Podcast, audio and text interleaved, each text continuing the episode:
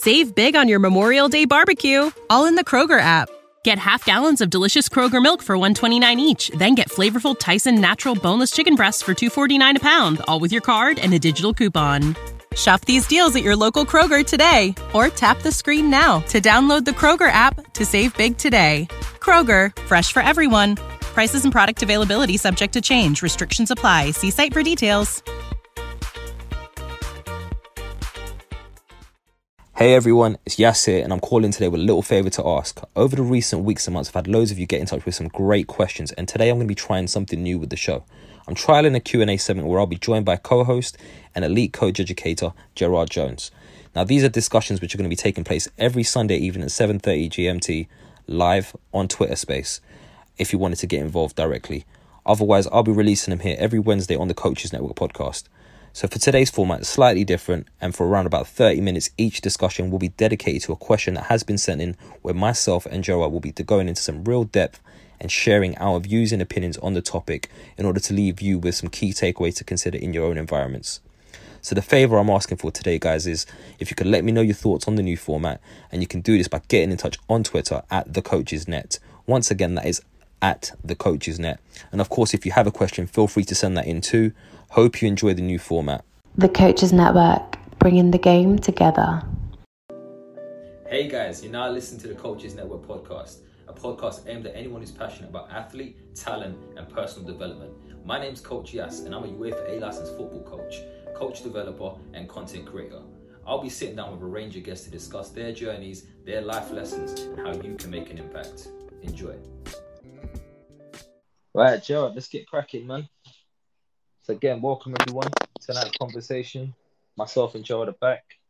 Um, topic is dealing with parents. I think the question itself that was put to me was, you know, how can you deal with parents more effectively? And I think one of the key things that I've hopefully looked to do is not so much take the question verbatim, but reflect on it in a different way and more specifically ask how can we become more collaborative and involve the parents rather than about dealing with the parents. I think gives quite a negative connotation. Um, and I think we've, in a lot of in a lot of cases, certainly from my own experience, I've never actually had a situation where I've come up against a parent or a set of parents that have necessarily had bad intentions, but maybe just not as you know aware of their actions or maybe misinformed or miseducated around how to best support their children in their footballing journeys or in sports in general. So, Gerard, I'll open the question to you to start with, man. Dealing with parents, what's your views on it? What are your experiences, both positive and negative? I think you've opened it up really, really well, to be honest, because it's something that, again, we could probably do more on it on some of the coach education courses that people have to go through. But effectively, it's a huge part of the game, you know, because I know with the oldest one in the world, people will, uh, you know, make the assumption that they know that child better than anybody, and maybe in some cases they do. But I'd, I'd like to think that, you know, it's, it's very easy to have a kid for 90 minutes or a short period of time and then hand them back. You know, you're not having to put that kid to bed, put food in the belly, deal with the tantrums. You've not raised that kid. You know, that I'd like to think that parents know that child really well um, they'll definitely see a lot more of them. And I think, you know, it's it's a huge part of the game. That significant person in the life. How can we find ways to engage with them?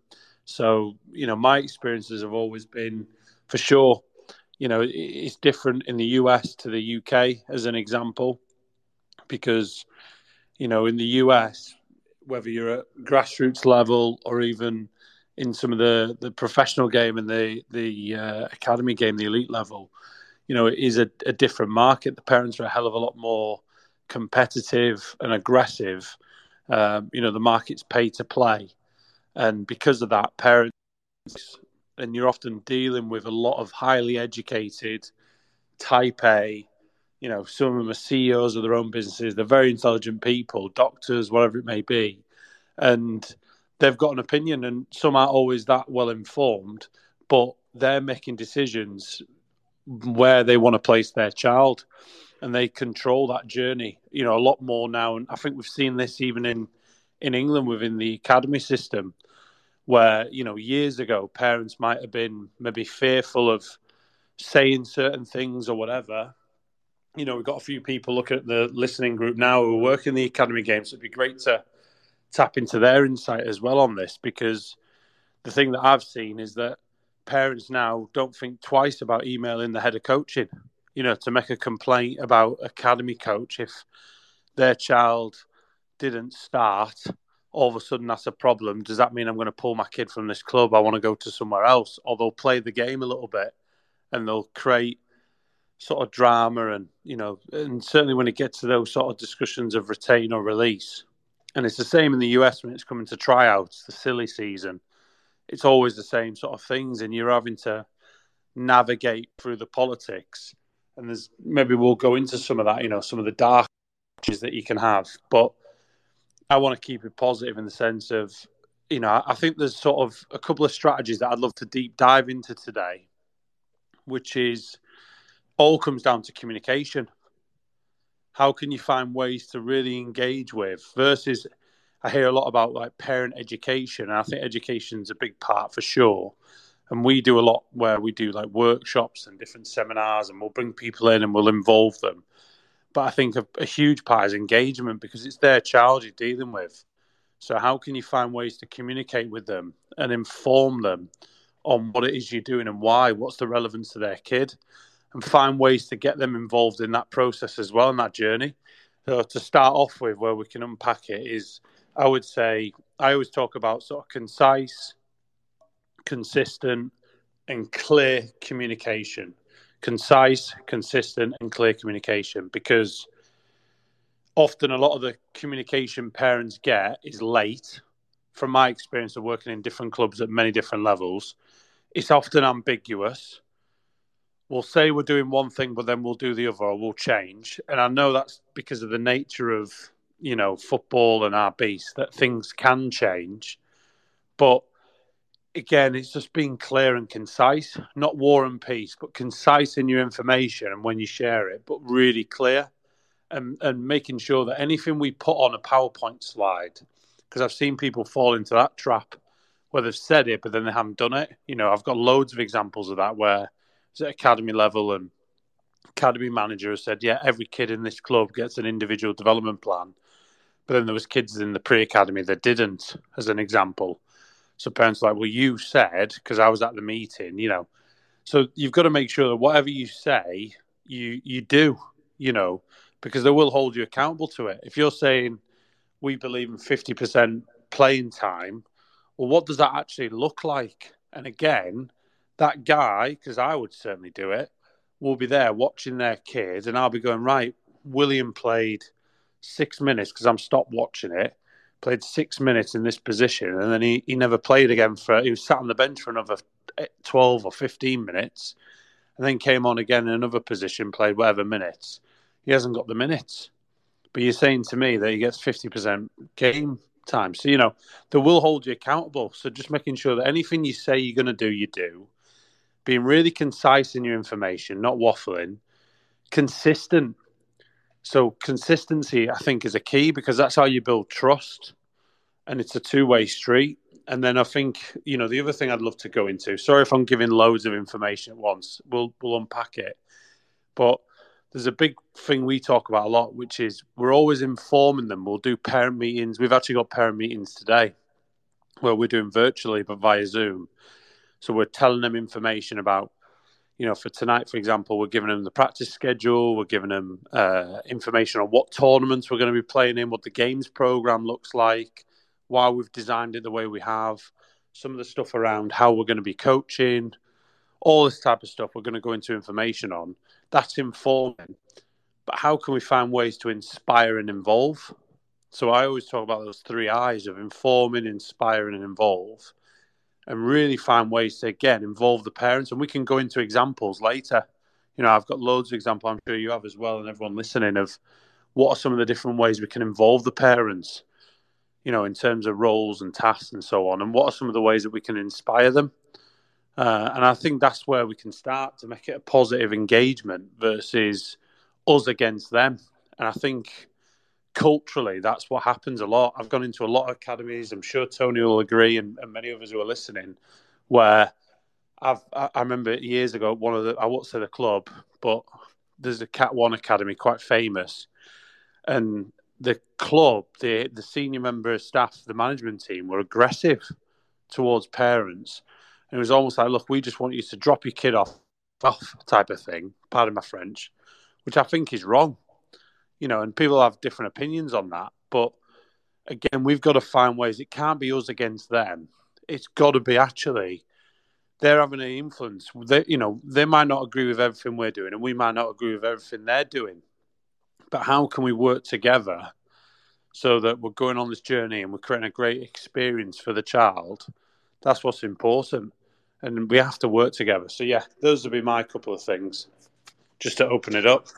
Yeah, definitely. There's a lot in there. There's a, there's a massive amount in there. And I think, you know, just just for me, to kind of really just, if I can, maybe try and just summarize what you've said in really three key words for me, and that's clarity, collaboration, and the word that you use there, involvement. You know, involve is what you said, but I think you know there's some there's some great stuff in there, and I think first of all, I just want to really start to unpack that, and I, I think it's important just to highlight, you know, right at the top of the conversation, I, start, I started by saying that you know I don't think I've ever met a parent, not in my own experiences anyway, where they've actually been ill-intended and had bad intentions for the uh, for the for the journey of their of their child, whether that be, you know, in, in performance football, whether that be recreational football, whatever aspect of the game you're working in. So I think that's the first thing that kind of needs to be highlighted. And you know, a lot, what you know, just want to share a, a, an experience of mine. In fact, when I when I went into a club one time, and it kind of really just shaped my whole thinking around this whole aspect of thing, whether it be working with other coaches, whether be working with with players or whether we're working with you know the wider networks in terms of parents and whoever else is involved is that you know we're there to be coaches uh, we're considered quote unquote as experts in the field of coaching but we need to not we need to not you know forget the fact that these these guys that we're referring to as parents and obviously you know the guardians and whoever whoever is supporting these children in these in these environments they were probably considered experts in those people they know the child, they know the athlete, they know the person, they know what their week's been like. And so much power can come from working with them rather than working away from them. Um, and I say away from them because, like you said right, right at the end of what you what you touched on there, Jared, is you do get clubs where parents come in, and, and some clubs will literally want to have an approach where it's right, drop your kid off, get out, and then come and pick them up at eight o'clock. Some clubs don't even let the parents stay and watch the players train. So I mean, there's so many different ways you know we can kind of explore that. But first of all, it's that collaboration piece, and you know you talked there about having a parents' evening tonight at your, at the club you're working with, and it's interesting because I've recently launched a new a new club myself in, in a grassroots community in, uh, in the local area, and put together like a philosophy document. We started sharing with some of the parents, and it was like, oh, it'd be great if we can have a presentation. So I said, yeah, it, it would be great. Um, once everything settles down, we should definitely do that. And I think clubs should really take a page out of that book and, and really involving the parents and, and educating the parents on what the child is actually going to be doing in the environment. It's not just right, you're coming over to whoever it is, Arsenal, Tottenham, whoever the whoever the club may be, or even if you're grassroots FC, like, and you just drop them off and go. No, those parents could be the key to unlocking so much potential just by having them involved. And quite often, it's just sharing some insight. You know, even if it's little things like popping over to the parents at the end of the session, just say, this is what we covered in today's session. And there were some really key things that came up. You know, even if it's providing some sort of uh, a glossary of terms or definitions of, of, of phrases and, and terms that are used in the environment to support the parents. Like, you know what, parents, if you want to support a match day, these are the types of things that we're looking look, we're looking to encourage the players to um, think about, whether that be phrases, terms, you know, in, in relation to the philosophy, in relation to mindset, in relation to just values and principles of the environment, here's some words for you to kind of maybe share and here's some even some questions to kind of delve deeper onto on, on, on the trip over on your way into the game. So just just a few things there, you know. You know, feel free to jump on any one of those, Joe, but maybe just some experiences around some of those things. Yeah, I actually think you've you've summarised the message really well, and even just adding on to that around the communication piece, because often a lot of parents we, we we come into those battles where we're working against them and you know we don't want them to coach from the sideline. Definitely, we don't want them to joystick. We don't, as an example, you know, during match days, we don't want them to be shouting instructions, certainly to the player on the ball or, or all. Um, we want them to be encouraging and all this type of stuff. But then for the parent, and I'm a parent myself, got two kids like you, I'd be thinking, yeah, but what can I say?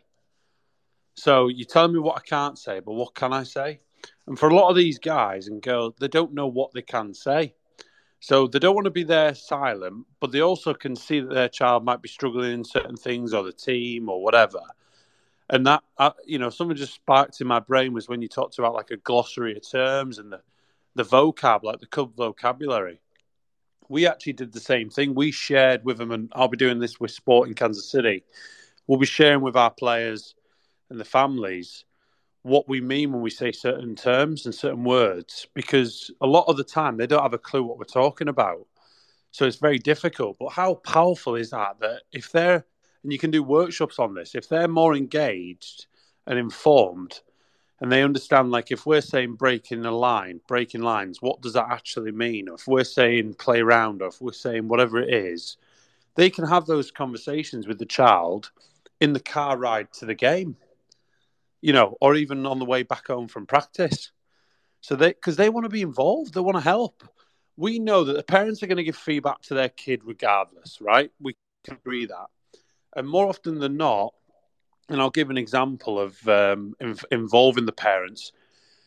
One of the players I had at academy level, I always talk about this example years ago. This was uh, one of the last academies I worked in, in the UK. I was under 14 at the time. I was doing my advanced youth award, and it got me thinking about different things. And anyway, this guy, it was a bit of a nightmare as a dad, and he would put a lot of un- unnecessary pressure on his son, certainly in that car ride to and from games.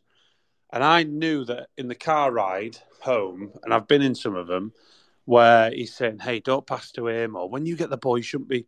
Your coach is saying this, but no, you shouldn't be doing that. He's wrong you need to be doing this, and you, you know you need to score X amount of goals, and if you do that, I'll reward you with this, whether it's money, whatever it is. You know, I'll buy a pair of boots, or I don't know. So you've got all that that you're fighting against, haven't you? Right, as an example. And I thought to myself, well, this guy's going to be in the car ride home anyway, telling his kid, "Don't listen to Coach Yas." And by the way, you should have been taking shots there. I don't know why he's wanting you to pass there, and why are you passing back to the keeper? No, sod that. You need to be getting the ball down. He's going to anyway. So what we can do is we can try and influence that conversation. So it's less about don't do this and don't pass to so and so because I don't like that guy and all this because you're making him look better. But what it could be is if we're saying to him, you know, we're working with uh, Tom today, and at the minute we're trying to look at how many times he can track his runner. If you could just have a note at how many times you recognise, maybe in the first two quarters, when we lo- when we're out of possession, does he track back? Does he recognise when to track his run? When he doesn't, and actually make sure check for understanding. Does he know what we're talking about? So make sure that we're we're looking at the same thing here. As an example, it could be how many times he plays forward, and where he plays forward into or onto or whatever. So you've gone through it, you've explained it, maybe showed a couple of examples, whatever it may be. You've got uh, clarity with the parent. He can then, during the game, be analysing that for you he's going to watch his kid anyway. Like we're trying to see everything. Nothing. So we're trying to train coaches to become really purposeful in their observation. But the reality is, is that they're only looking at one thing, and that's their kid.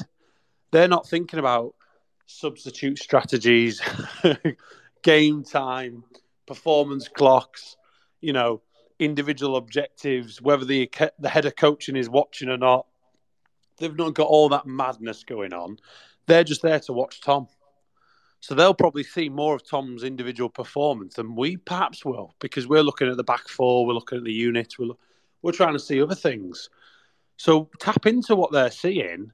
And it might be that he's saying to you, yeah, actually, I saw that he tracked his runner three or four times. And this, but those times where he wasn't, I can see what you're saying now. Like he's running off him. And now in the car ride home, and this happened, by the way, he was, and I've made up and It wasn't Tom. I've just used that as a pseudonym. But he spoke to Tom, and he said to him, "Oh, by the way, you know, really enjoyed watching you today. Like, especially in the second half, you were, you literally every time that guy didn't get past you, you tracked him, or whatever it may be."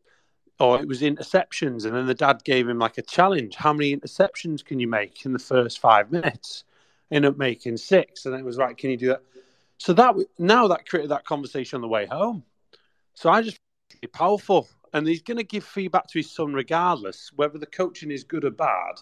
But if we can find a way to engage with him, the better. And then I think, like some of the stuff we're going to go through tonight, we're going to talk about um, our club vision. What's our vision? What's our strategy? We're going to let them know uh, the agenda and obviously who we are, how we coach, how we're going to like the type of players that we're looking for, the qualities of a player, like the key qualities of a, of a player that we want in sporting, and how we're going to train it. Um, key information that they need to know with respect to, you know, the games program, practice schedule, tournaments, all that type of thing that we're going to do, and then we're going to let them know uh, what our expectations are. Then we're actually going to do a fun exercise where we're sharing our values, and then talking about ways that we can actually um, measure and demonstrate our values. So it's understanding what are our expectations of them, whether it's on a game day, whether it's at practice, wherever it may be. But equally, what are their expectations of us? And I always like to start with that one first. I want to know like, what do the parents expect from me as the director of coaching, or from the coaches, or whatever it may be because they might say stuff that we're not necessarily aware of, and we can go, "All right, they're expected to do that, but that's not part of the deal." Or it might be actually that's a really good idea. So I like these meetings to be really collaborative. I think we should be doing less talking and more listening. We can share a couple, and we've only got a few handful of slides, but it's going to be a very interactive discussion where I, I, I you know, I want them to be doing a lot of talking and a lot of sharing, and we're fact finding and discovering and then we're able to respond because of that informally. Um, and I think that comes back to that communication piece where we're sort of living and breathing the values ourselves as saying, hey, we're actually working with you here. We see this as part of our family. And then, um, yeah, there's probably a lot there. I know there's couple of people who want to speak. And then I've got a couple of other stuff I can share after around inspire, involve, and inform. But maybe we just wrestle with that now, Yas, and see yeah, if anyone wants to answer any questions I think there definitely is a lot in there. Just a couple again key words that really just jump out to me as you're speaking there, and it's you know that that word clarity comes up again. You know, clarity I think is so key. I think in terms of that that piece about managing expectations, you need to understand what parents' expectations are as well as the players. That's what do it. they want from us as coaches, and you know whether that be a director of coaching, whether it be head of coaching, whether it be individual coaches, whatever whatever your role is in that process. You know what what, what is the expectation? Because that quite often is where the breakdown is for a lot of for a lot of people it's they've got one they've got one perception of not just what they expect from the coaches, but even what coaching even looks like as a whole. And I think that that's another another challenge that I've wrestled with in the past, where you know I'd say that my my approach to coaching is not as traditional in your you know a lot of stop stand still and a lot of guy you know a lot there's a lot more you know Q and A and guided discovery around the way I work and I've actually had situations where parents have come to me, all right, you know, it's, it's good, they seem to be enjoying it, but when are you going to start coaching? It's like, well, that, that, that was an eye opener for me too. And it's like, well, yeah, you know, I think that, that that's part of it, just really establishing what does coaching even look like for the parents, because you know a lot of these parents are going to be giving opinions and instructions and guidance based on their own interactions, their own experiences, and their own perceptions of what coaching actually looks like as a whole. So I think that's that's the fir- first kind of thing, just to kind of summarize what you said there and to add on to that as well. But before before I continue, guys, you know, it's just it's great to see so many people in the room. Um, you are tuned into a weekly space that is put on by myself and Gerard, um, both of us coach developers, and just really keen to network and help each other grow. And you know, hopefully you lot can be part of that too, and and help us grow that network. And you know, just to take a brief second, if you haven't already, make sure you're following myself and Gerard. Um, share this space, let people know that you're you're involved, and get people involved in the conversation too. Um, that would be amazing. But again, just a no. couple things just to add on to what you said there, John. Sorry, go on. No, I was going to say, like what you just said there, it, it happens, and it, it, happened with me, where we had um, we hadn't done this sort of, and then was, and they were like, yeah, but all you ever do is just scrimmage and the play games, and I don't see any coaching like that. I don't see any ladders. I don't see any of this. I don't see any of that, and we end up losing um, some of our population because the parents weren't they didn't necessarily agree with what we were doing and they didn't understand why we were doing what we were doing this is going back several years ago, and I remember it now. So when you said that, it made me laugh because even now, when we do that expectation, we're still always having to share with them, hey, that this is because they, they want to know what you just said is what they think good coaching looks like. So if one of our coaches is quiet on the side, are they assuming that he's not coaching just because he's not saying anything? And you've got to have those conversations with them and let them know because their expectations might be that we have to be like screaming and shouting from the sideline. We've got to put them in all these drills and we have to do X, Y, Z. You know, I've had clubs, parents where I coached at Cat 3 level in England, and I've had parents come up to me and go, This isn't what we expected. They should be training more.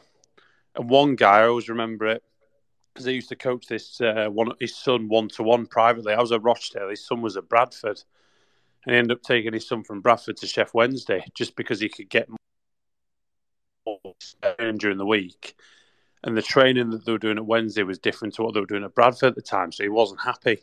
And he literally just pulled his kid out, asked for a request, put in a complaint because they wouldn't do it, took it to the EFL, got a request.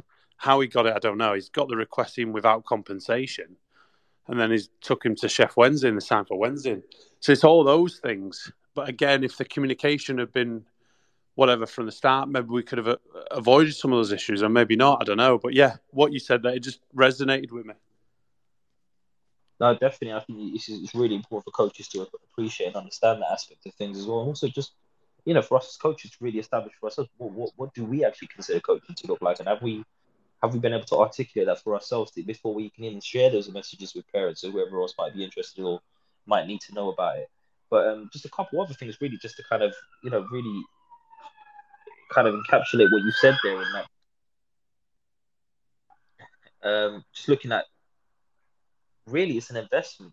You know, we're making an investment in these players, and you know, the amount of time that we're we're, we're spending on planning and preparing our sessions. But you know, the bottom line is we're not we're not it's interesting. This is one. This is one that really kind of hit me and opened my eyes a little bit. We're not coaching footballers. We're coaching people who are playing football, right? So we need to know about the person as often um, as as as often as and as in depth as possible that we get we possibly can, and you know that investment it will just be a compounding interest over time. And not only will it be a compounding interest, the compounding interest will then have a compounding impact not just in terms of what the player is able to do on the pitch, but what the person is able to do off the pitch too, and their wider, you know, their wider kind of their life. You know what I mean? Because they, they come into our environment, they might have, you know, if we're lucky, we might have 90 minutes with them a week. If we're extremely lucky, we might have two sets of 90 minutes, or maybe three plus a game, if you like. So if you compare that to the amount of time they're actually spending in each of their weeks, we're a very, very small portion of that, if we're even 5% of that, if you like. So I think it's really important to see, right, how can we get the people around them more invested? How can we become more invested to get that support from the people around them? To, like you said, educate them, support them, and potentially, in some ways, kind of, kind of guide and direct some of the conversation that's happening outside of the environment or the interaction that's taking place away from the environment that we're in with them. So whether that is supporting the parents in a better understanding of how they maybe can articulate their questions or their, their feedback with the individual that they, you know, that that's in question, whether that be a young boy or young girl, whether that's um, looking at right giving the parents a you know a task just to, to you know that might be linked to the individual development plans for clubs that may be doing that sort of stuff with their players. Right is there a specific task that we know that can link directly to this target that this player's got? So you mentioned the idea of interception. Right mum dad can you pay attention to how many interceptions um you know little james uh, managed to complete in this in this in this first period of, of the game right at the end of that, it might be right now. Mom and dad, can we now, you know, here's some questions I want you to maybe think about asking James. Um, it'd be really interesting to see what his views were and what his responses were. It might be right questions such as, right, James, when you got those when you got those interceptions, what were some of the considerations you were making to put yourself in a position to do that? Just you know, just to kind of really evolve their thinking and really expand on checking the understanding and testing the understanding and knowledge of the player themselves. So I mean, there's there's honestly there's so much in there, and we, could probably spend a whole hour just talking about that aspect alone.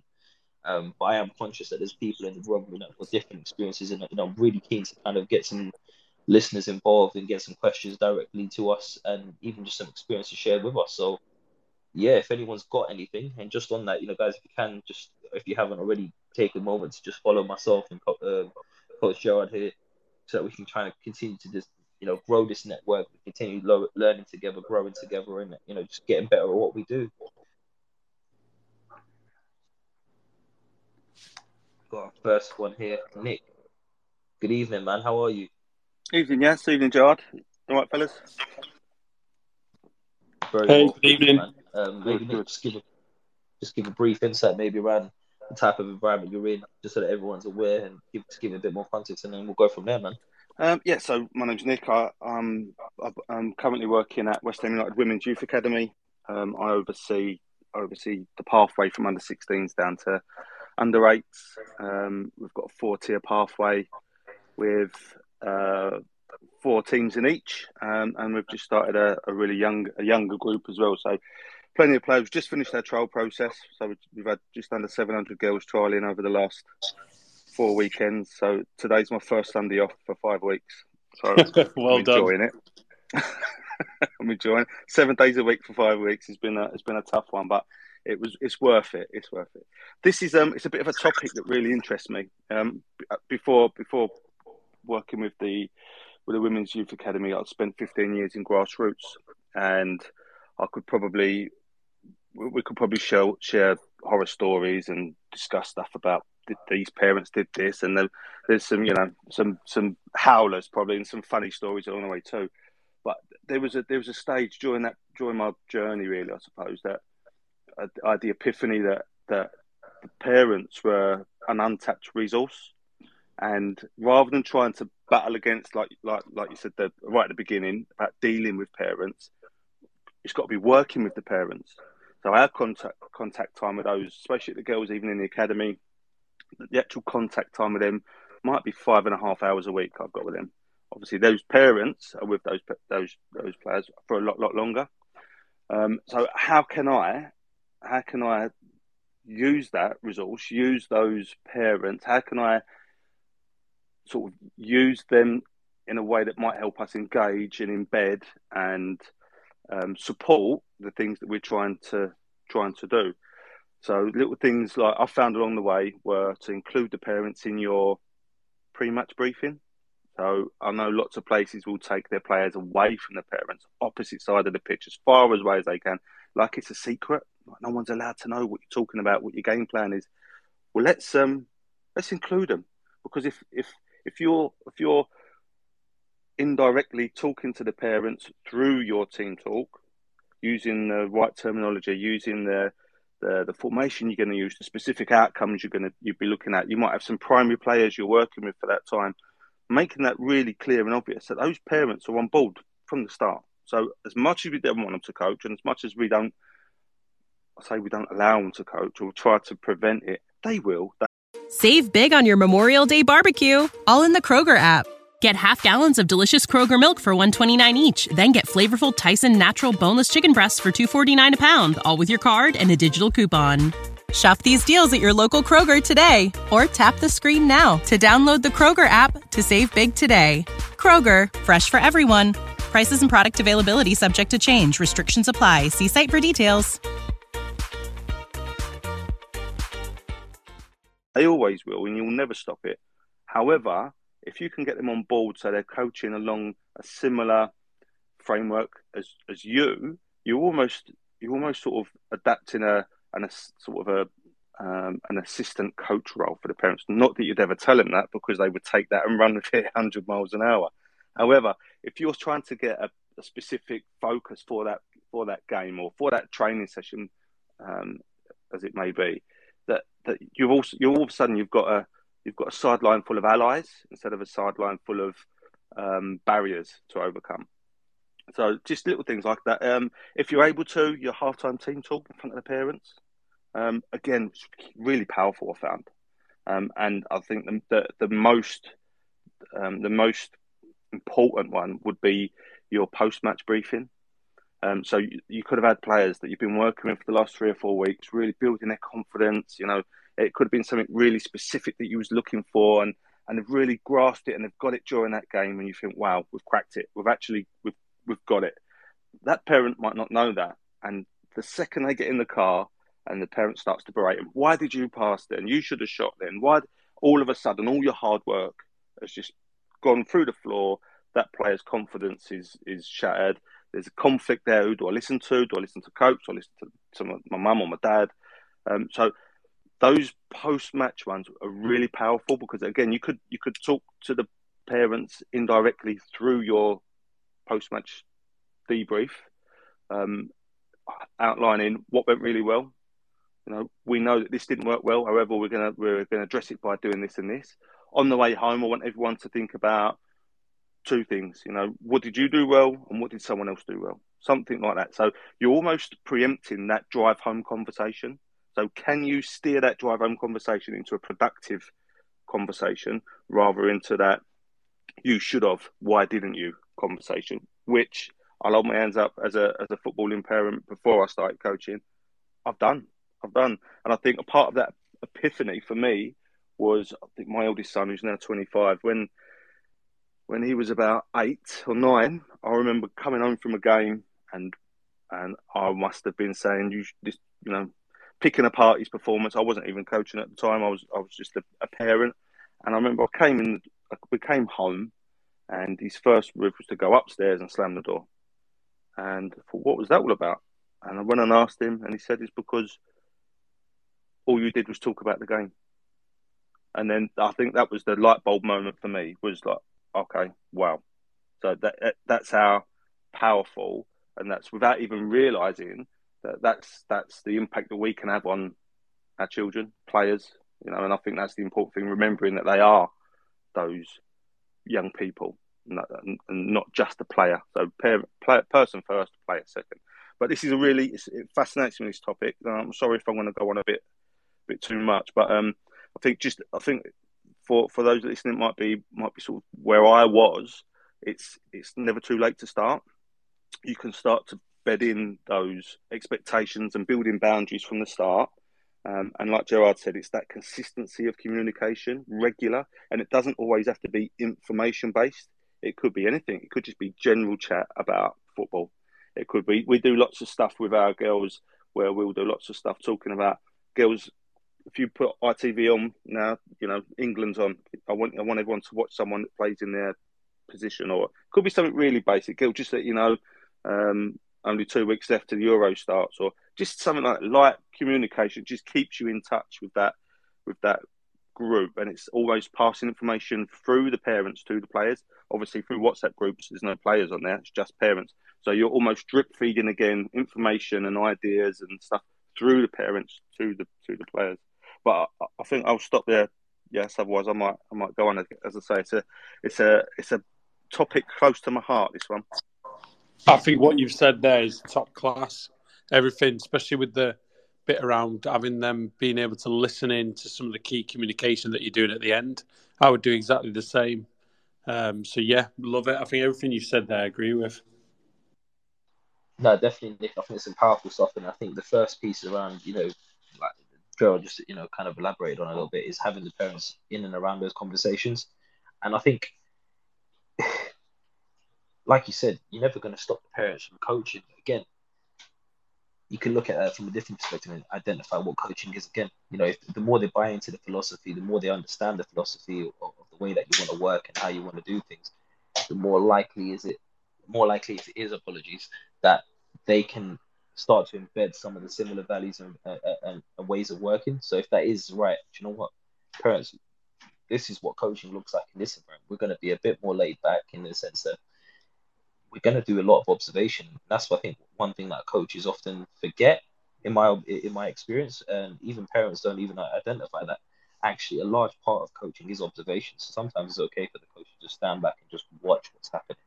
And you know, Gerard, you've mentioned this a few times in your, in, you know, and in, in relaying some of the conversations you had with the likes of Alex, Alex Inglethorpe in that, is it going to help or hinder I'm about to say something. And I think that's a really powerful message for coaches to kind of take on board and consider as well. Is what you're about to say going to help or hinder? And I think if we can get that message across to some of the parents too, that could just be phenomenally impactful. So I think there's some great stuff in there, Nick. And I, and I think, you know, the real key piece, what you said there, Nick, is, that I think really everyone should take on board is it's never too late to start and that's what this conversation is all about. And you know, every single week when myself and Joe I do get here in these conversations is hopefully just about, you know, igniting that spark um, towards a new way of working, you know, of growing. You know, when, when, when none of us have completed this, it's not it's not it's not a game. It's not you know it's not Grand Theft Auto. It's not FIFA Ultimate Teams or whatever you want to call it. It is an ongoing process that you know, if you like, can never be completed. What we want to do is get closer and closer and closer, just to having as much impact as possible, where we can see as much growth as possible. So on that note, guys, if you haven't already, make sure you're following us. Make sure you're here every week with us. Some great conversations, and had some fascinating conversations so far in the last few weeks and months. And we hope to continue that each week, and we want you guys to be a part of it. So make sure you're following us. Share the space with other people. Get involved. If you've got any questions that you'd like or topics you'd like to hear discussed on on the show, please do let us know as well. Um, but on that note, I'm gonna bring on the next guy, Johnny. How are you, man?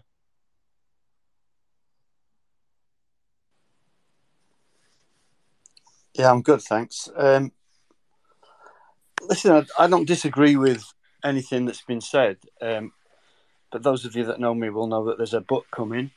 Um, there's a kind of a real world um, situation, and this a group of coaches talking on spaces or talking in a room where we we kind of we want this ideal world scenario and the real world scenario is a little bit different. And I think that there's a couple of points that that that I'd want to make would be first of all, if you're a prof- what I would class as a professional coach, uh, you know, I've worked in academy football. I've been paid to coach football now for over twenty years.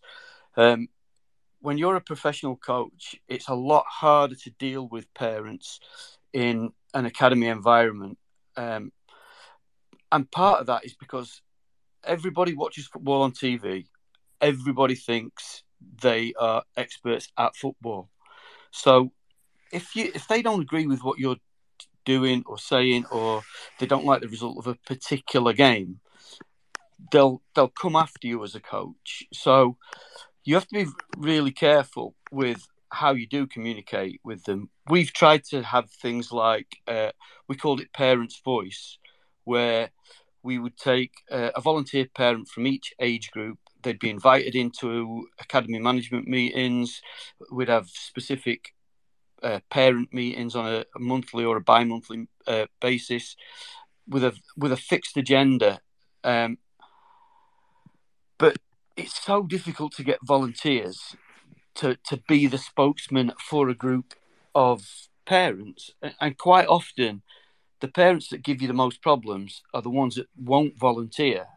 Um, that would be sort of the, the first thing I'm looking at. The second sort of thing that I'd like to mention is if you're um, if you're a grassroots coach, so you're coaching, you got into coaching because your kid plays. Um, a lot of what goes on outside of football is is that social side of it. So you're coaching your not just your son but your mate's son. So again, I can see where the, there there'd be difficulties, um, you know, in terms of whether you're a club that has equal game time policy or not. Um, you know, how do you deal with that? Do they take it personally um, when you criticise or when you put on a certain coaching session and it doesn't involve their son as much as some other kids. There's you have to be you have to be a lot more than a football coach. You you you've you have got to be a bit of a diplomat um, with with parents, um, and then that sort of the last little bit on, that that I'll mention on this would be um, that I am not a big fan. I'm not a big advocate of um, certainly in academy football of parents coaching their kids. I think that it puts um, a massive amount of pressure on on both parties, and it, it can lead to some less than professional behaviour at times. So um, yeah, they're just you know, I, I get. Uh, I was one like Gerard mentioned earlier on when I first started uh, coaching in football it, there was a you know don't build a relationship with the parents. Don't let them get too close. Try and keep them on the back foot. Um, but obviously like a lot of other things for me that's changed over the years. Uh, i still won't have um, what personal relationships with uh, players' parents, but I don't mind having a professional one as long as it's kept professional on both sides.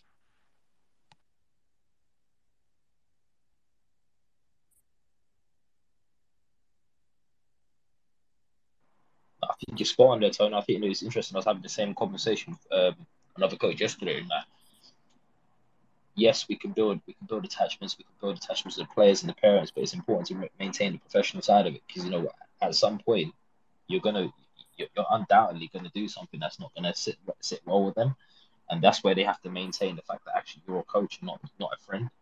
Um, and I think you know, it kind of kind of ties into the one one aspect of coaching I also talk about is I don't necessarily agree with parents being coaches to their own children either. Um, so I, de- I, definitely think there's some, there's some key bits in there. I think one thing to take away from us, if you are going to look to develop relationship with the parents that you're working with or the parents of the children that you're coaching, then really identify for yourself what is that line. What you know, what are the things that you're willing to accept? What are the things that you're not willing to accept as part of that relationship? But also recognizing you know, a, key point that Gerard made earlier with that what are their expectations? Do they understand what the relationship um, boundaries are, if you like. You know, what what what are they hoping to have an involvement in? What are they what are they clear that they can't have an involvement in, if you like? And I think that's a, a really key piece. There. So thank you for sharing that, Tony. I'm not sure if you've got anything to add to that, Trevor, before we bring on the next guest. No, I think what Tony shared is is spot on. Really, certainly. I mean, obviously, I've never had to coach my son because my kids are too young. I don't know if I ever would. I think I agree with Tony on that one. That I've seen so many coaches do it in the in the pro game in England at academy level. Um, one guy at Leeds United for years wouldn't have anyone coach his son, anyone else, because he, he didn't trust him or whatever it was. I can't remember what his reason was. Um, and I've seen people do it over here in the States. But I think it just creates that because it also makes it hard for you because you'll always open yourself up to attack of like, how are you treating, you know, to others, or do you have to treat them differently to others? Are you harder on yours? and not as so much on the you know it's it's a weird dynamic and for that kid as well all they're getting is that football football watch over and be a dad or a mum and you're in the car ride and I don't know it's a weird one I, would agree with Tony I think it makes it very complicated I think the relationship thing is is a challenge because I think I see in the UK I don't know what Tony what you think on this but I'm seeing coaches giving hugs and kisses with parents you know, I'm an academy coaches now. Like, I think the culture's changing a lot. I think there's a danger there because if you are too familiar with them, if you have to make that conversation of, unfortunately, you know, we're going to have to let your son go, it becomes a lot more harder, doesn't it? Or any conversation that's awkward and they're not getting what they want. Um, but I see a lot of coaches now, they're going for Starbucks with parents, they're having I, am not against having a good relationship with people, but I think how do you keep it professional because they're wanting more and more of your time now. Um, I don't know if you've had those challenges at Doncaster or not, but certainly some of the things that I'm seeing a lot anyway in terms of familiarity. You know. Yeah, I mean, we have had one or two coaches um, for different reasons, they've relied on parents for for lifts, for example, where they might have uh, they might not have been able to drive, um, and you know, I, I do see one or two people getting too close. You know, we have become a bit more touchy feely as a, as a society. I know that right. there's some real some real man hugs that get thrown out there, but I don't mind doing it with another coach, but I certainly wouldn't do it with with a parent. Um, so yeah, I agree with you on that. Nick, was that a hand up? You wanted to add something in there? Was it? Yeah, sorry. Uh, cheers, mate. It was just um, yeah, just again that that that over familiarity is does can creep in quite quickly, and I think that's why when we talk a lot about expectations, boundaries have to be put in as well.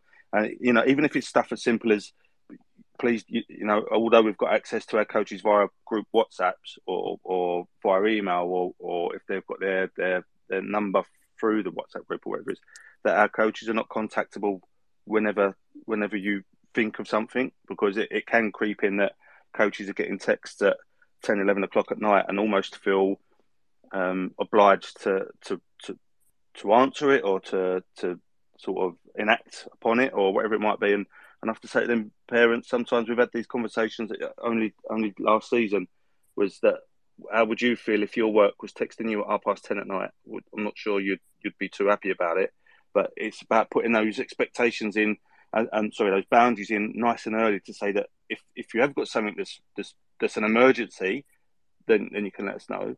If if it's if it's a query or anything to the, it has to be done at training. It has to be done during coaching hours. It can be face to face. It's much easier. It's better to do it that way. Um, so that's what we try to do. But again, like like um, Tony said, it's it's that fine balance between creating the right for the parents and the players, but not not at the cost of that over familiarity that you've got these sticky situations come the end of the season or come IDP time when when you, these honest conversations might need to be had. You know, maybe people that are less confident or less less happy to take part in those honest conversations find it even harder if they've if they've sort of got that familiarity or over familiarity with, with parents. But um, yes, a great point. Yeah, and I think even just having the com, I mean, it's weird because I'm going to probably sound like a contradict here, but I mean, I would probably, I still get those text messages, and I probably do, not always, but probably most time, probably still reply because it's, it's a weird, I guess it's a weird dynamic. The expectation would be that you, like in Morocco, for example, you would get a lot of communication between the hours of 10 and 1 o'clock in the morning. And I remember having this conversation with um, with Osh because a couple of people were complaining, a couple of the Brits, and uh, and one in particular. And but the difference is that over there, culturally, like obviously they'll sleep at certain times, but a lot of their business is done in the evening. Like a hell of a lot of business. We would have meetings, which was ridiculous, but the president would call random meetings and all staff would be in. And from nine o'clock at night until two o'clock in the morning, you'd be in with the president, and that would be seen as normal. You know, so it's a weird one. And like over here, I would say, yeah, like it's. Tw- I know football's twenty four seven anyway, but they, they constantly want you. You know, the the VP who I, I deal with at Sporting, will probably won't mind me saying it on this, is he'll call me at eleven o'clock at night and we'll end up discussing what's going on that day or whatever. For some people, that may be a bit.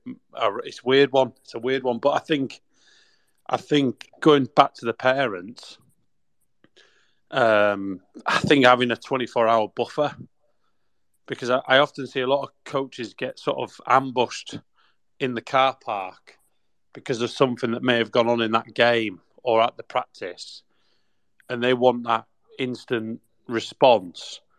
And I think just being certainly to the younger coaches, maybe a bit more inexperienced, just having that 24 hour rule where it gives you buffer to get your house in order, you know, because if something has gone wrong, letting them know I'm so, you know, I'm jetting off to another game. I'm sorry. I'll get back to you, I promise. Or I just need to connect in with Tony or whoever.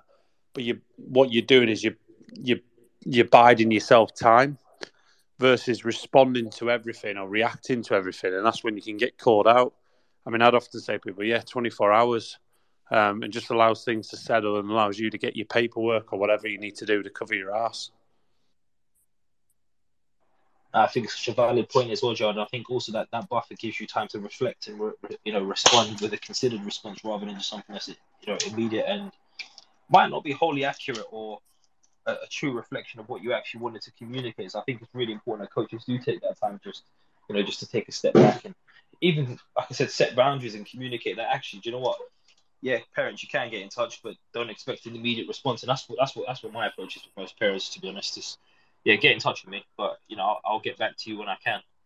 Um, I'll probably see your message, and, I, I'm quite clear with this. I probably will see your message, but I might not be able to respond straight away for for X, Y, Z reason. And I think that, that, that again, it's that setting expectations, having that communication, ultimately leading back to that that big word, clarity. Um, and I think that's what everyone needs, you know, in, in all aspects of this of this process. Um, but no, Nick, no, really appreciate your thoughts and, and yours yours as well, Tone. Johnny, let's get you on, man. How you been? Yeah, I've been good. Yes, it's a great topic. Probably what's becoming the, the most important topic at the moment, isn't it? Seems to be going on everywhere. How do we help and involve parents? That's for sure. Um, just got a couple of things I'd, I'd like to pop in. it's roughly been covered, but I think the drive home is an important thing that, that has to be clear whether you're at grassroots or at uh, academy level. I think the drive home has to be led by the kid or the player. It can't be led by the parent. I think it's a really potentially damaging time. So I think the drive home has to be something that's focused on.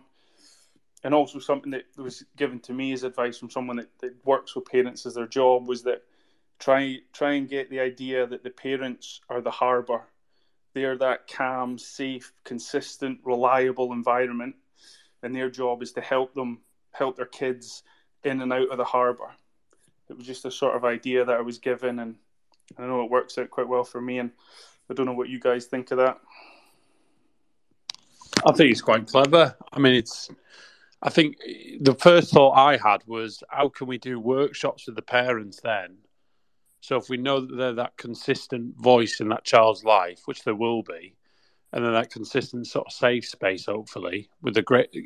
I'd like to think they've always got the greatest. They've got the right intentions, even if they might not always be right. They just want the best for their kid, hopefully.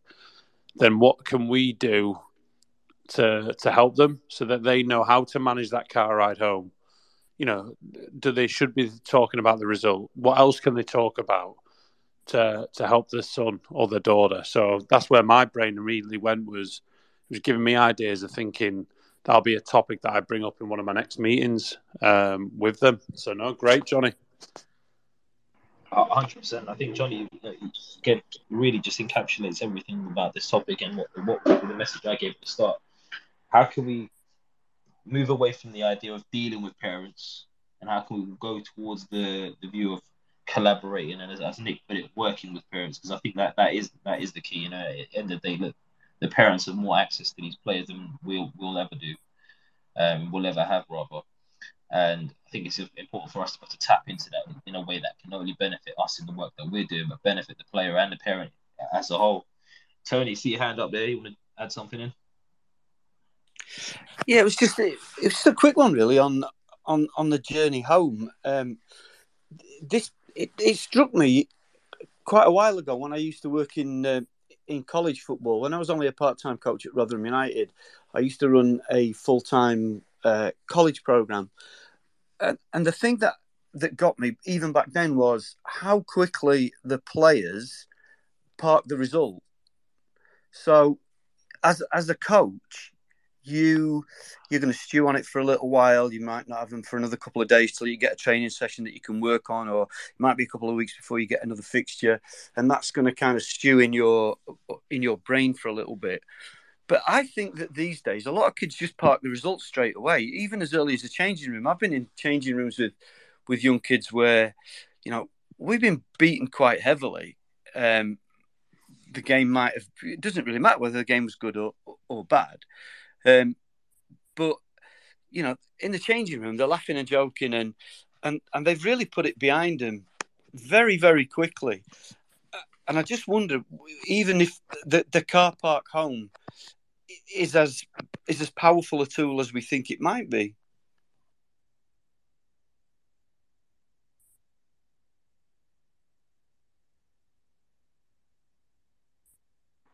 I think it's a great point, Johnny. I think uh, I mean Tony, sorry.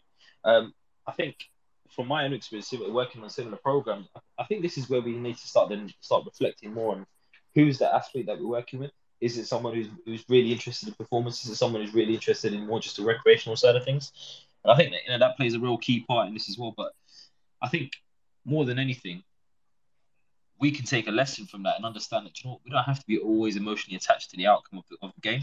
It could just sometimes be a situation where, quite simply, the result didn't mean anything right, right now because maybe they're thinking about other things. It might be another learning opportunity for us. What what are they actually considering as important and un, and not important to the to them within this moment?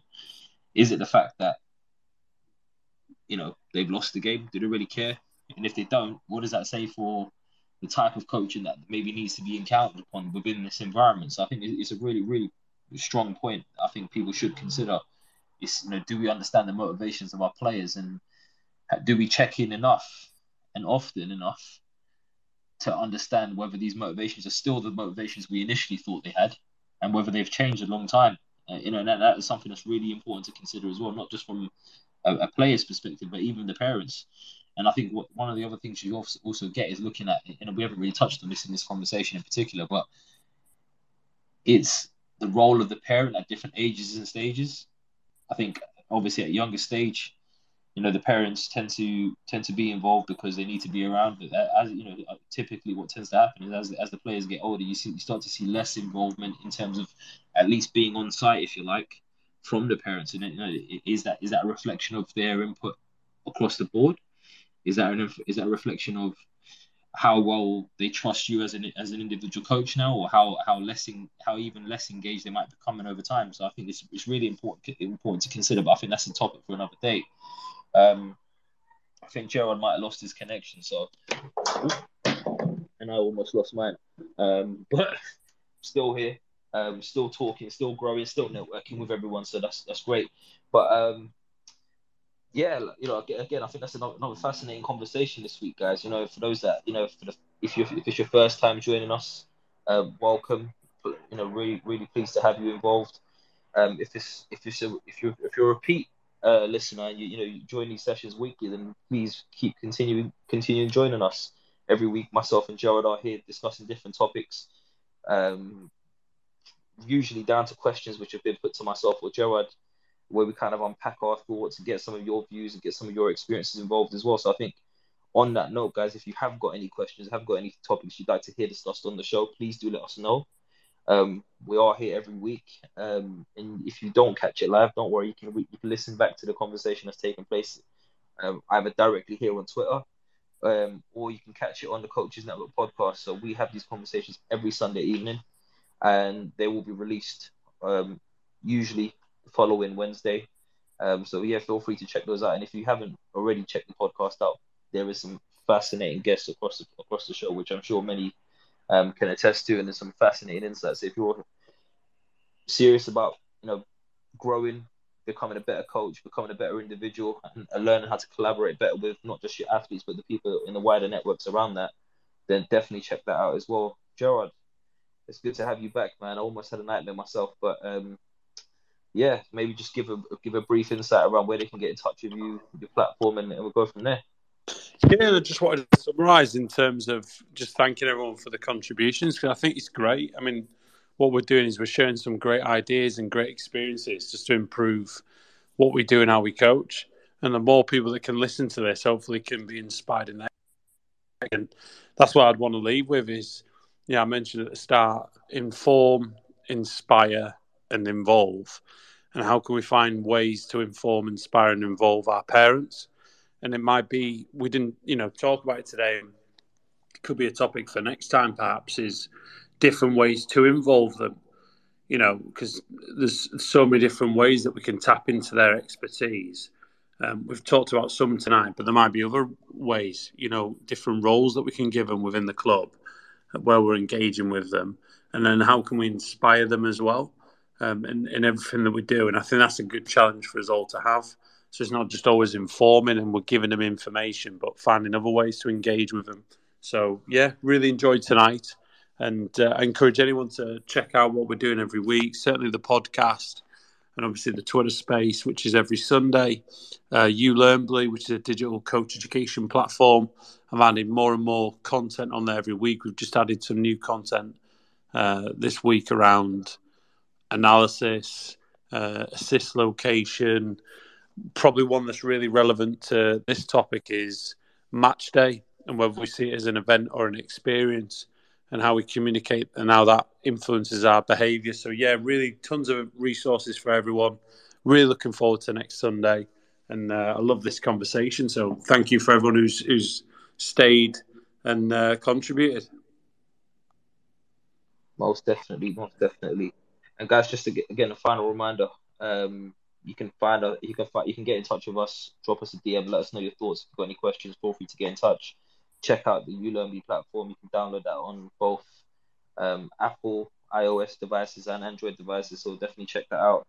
Coaches Network podcast. You can find that on all major platforms. Uh, I'll shortly put up a tweet on, on my page so you can get direct access to that too. Again, some fascinating guests Uh, fascinating insights, great topics there. You know, we, we've discussed both in these spaces and you know around different aspects of the conversations that we're having as well. Um, so definitely do get in touch. Uh, just on a final note, guys, um, I've had a lot of interest recently. A lot of people get in touch uh, about a CPD webinar um, coming up. Myself and Gerard are in discussions about a few different things, but I'll be running a CPD webinar, free CPD webinar for people to get in touch with, just a bit of insight around the practice spectrum, some of the benefits of alternative feedback methods. So if you're interested, feel free to get in touch with me on that as well, um, and keep an eye on the page because I'll be putting some updates on that in the next few days. Um, but guys, again, thank you very much for your participation. Thanks for everyone that's been involved, uh, listening to myself and Gerard ramble on um, every single Sunday. In fact, um, we really appreciate you. Want to continue networking, continue growing, connect, connecting with one another, uh, and just getting better at doing this thing that we call coaching. Um, so, guys, have a great evening, great Sunday evening, great weekend, hopefully see you guys next week. Well, there you have it, guys. Another episode of the Coaches Network podcast, where our aim is to bring the world of athlete, talent, and personal development together to just one platform. And you can help us with that mission right now by sharing this episode or any of your favorite episodes with everyone that you can think of. You can tag us in those mentions as well on Instagram at the Coaches Network or on Twitter at the Coaches Net. We look forward to hearing from you. Let us know what you thought about today's episode. And until next time, guys, take care.